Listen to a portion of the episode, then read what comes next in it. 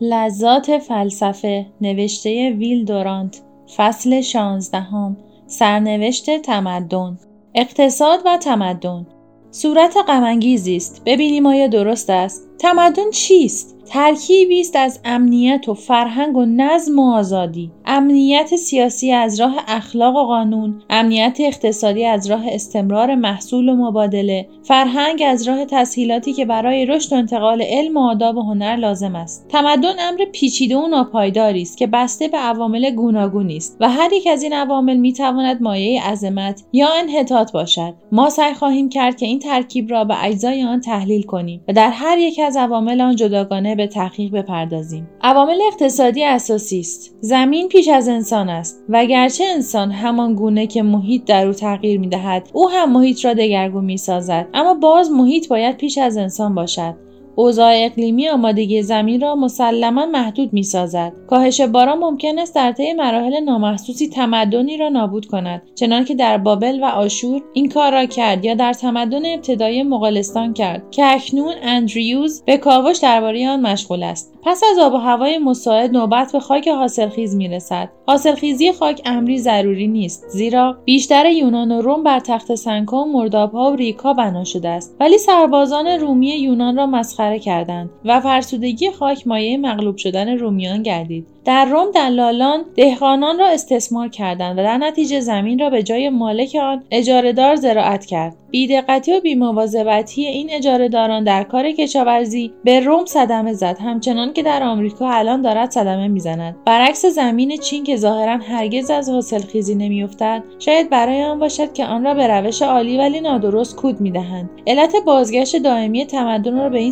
سرزمین قدیم اما جوان بیان میدارد. جریان تمدن لازم نیست که همیشه به سوی غرب باشد. چنانکه تمدن در مناطق استوایی آغاز شد و قدمهای اصلی یا به سوی شمال یا به جانب جنوب نهاده شد امروز ممکن است تمدن بر همه این فرمولها بخندد و باز انان به سوی شرق برگرداند. اما همه جا کشت خاک مقدمه و شرط تربیت روح بوده است. زمین هم غذا می‌دهد و هم فلزات. و گاهی ممکن است طلا و نقره و آهن و زغال در سرنوشت ملتی از گندم و غلات دیگر مهمتر باشد. در اینجا هم انگلستان مثال خوبی است. یونان با ته کشیدن معادن نقره لریوم رو به ضعف نهاد و روم با ته کشیدن معادن نقره اسپانیا. اگر انگلستان ناگزیر شود که به نیوکاسل زغال بفرستد شروع به زوال خواهد کرد و چین اگر شروع به استخراج ثروتهای زیرزمینی خود بکند ممکن است دوباره پیشاهنگ تمدن گردد. بروکس ادمز ملاحظه کرده است که پس از آن که آلمان در 1871 آلزاس و لورن را با آهن و زغالش تصرف کرد رهبری صنعتی از دست انگلستان خارج شد و به دست آلمان افتاد و آمریکا هنگامی به اوج تفوق صنعتی خود رسید که در سال 1897 معادن زغال سنگ پنسیلوانیا را افتتاح کرد. پس از آن اروپا بر چین تاخت تا معادن زغال سنگش را تقسیم کند و آمریکا فیلیپین را گرفت تا درهای باز را تقویت نماید. زغال شاه است نفت وارث ظاهری آن و نیروی برق مدعی تاج و تخت آن. وضع بازرگانی و قدرت آن مانند عوامل اقتصادی دیگر برای تمدن لازم است و امری حیاتی است. هر قومی که می‌خواهد از تسهیلات مبادلات کالا و دانش و فرهنگ که محرک اقوام و توانگر کننده آنهاست برخوردار باشد باید سر راه بازرگانی مهم قرار گیرد و مرکز عصبی مهمی برای اعصاب بازرگانی جهان باشد.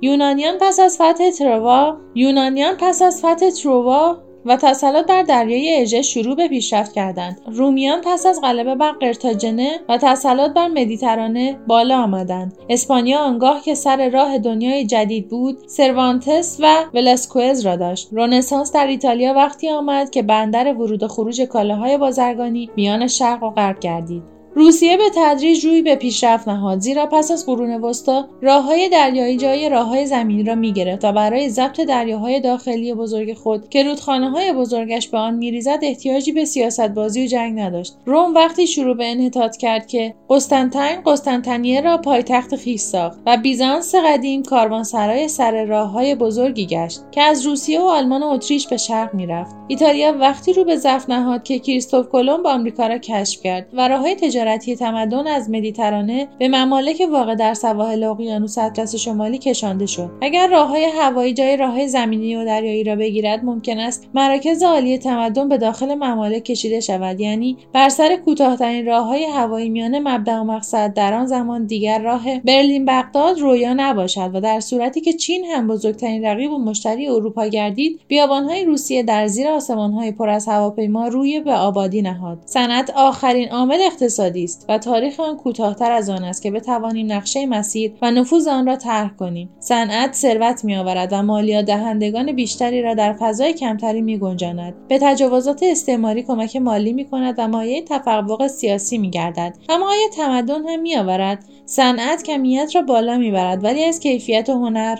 و تشخیص قافل میماند وقتی هر صنعتی هنری بود و اکنون هر هنری صنعتی گشته است. وقتی مردان در کارگاه ها صنعتگر و زور بازو بودند و اکنون فقط زور بازو هستند. آیا ماشین انسان را مکانیزه خواهد کرد و روح را چنان خشن خواهد ساخت که دیگر پذیرای لطف و ظرافت و کمال نباشد؟ انگلستان صنعتی هرگز نتوانسته است در ادب به پایه عصر ملکه الیزابت برسد و علم محض عصر نیوتن را دوباره به دست آورد. عصر بزرگ آلمان عصر فردریک و گوته و کانت و بتهوون بود. این عصر با ظهور بیسمارک و مولتکه و خون و آهن و پولاد شروع به زوال کرد. صنعت فرانسه هنوز از انگلستان و آلمان پایین تر است اما فرهنگش بیشتر است و اگرچه آداب فرانسوی به پایه روزهای پرنشاط عصر ولتر نمی‌رسد اما نبوغ فرانسه پس از ولتر هر ده سال به ده سال گل تازه‌ای داده است. اکنون که فرانسه زغال و آهن آلزاس و لورن را دارد و رو به صنعت میگراید دارد از فرهنگ روی برمیتابد. با این همه صنعت هنوز جوان است و گذشته آن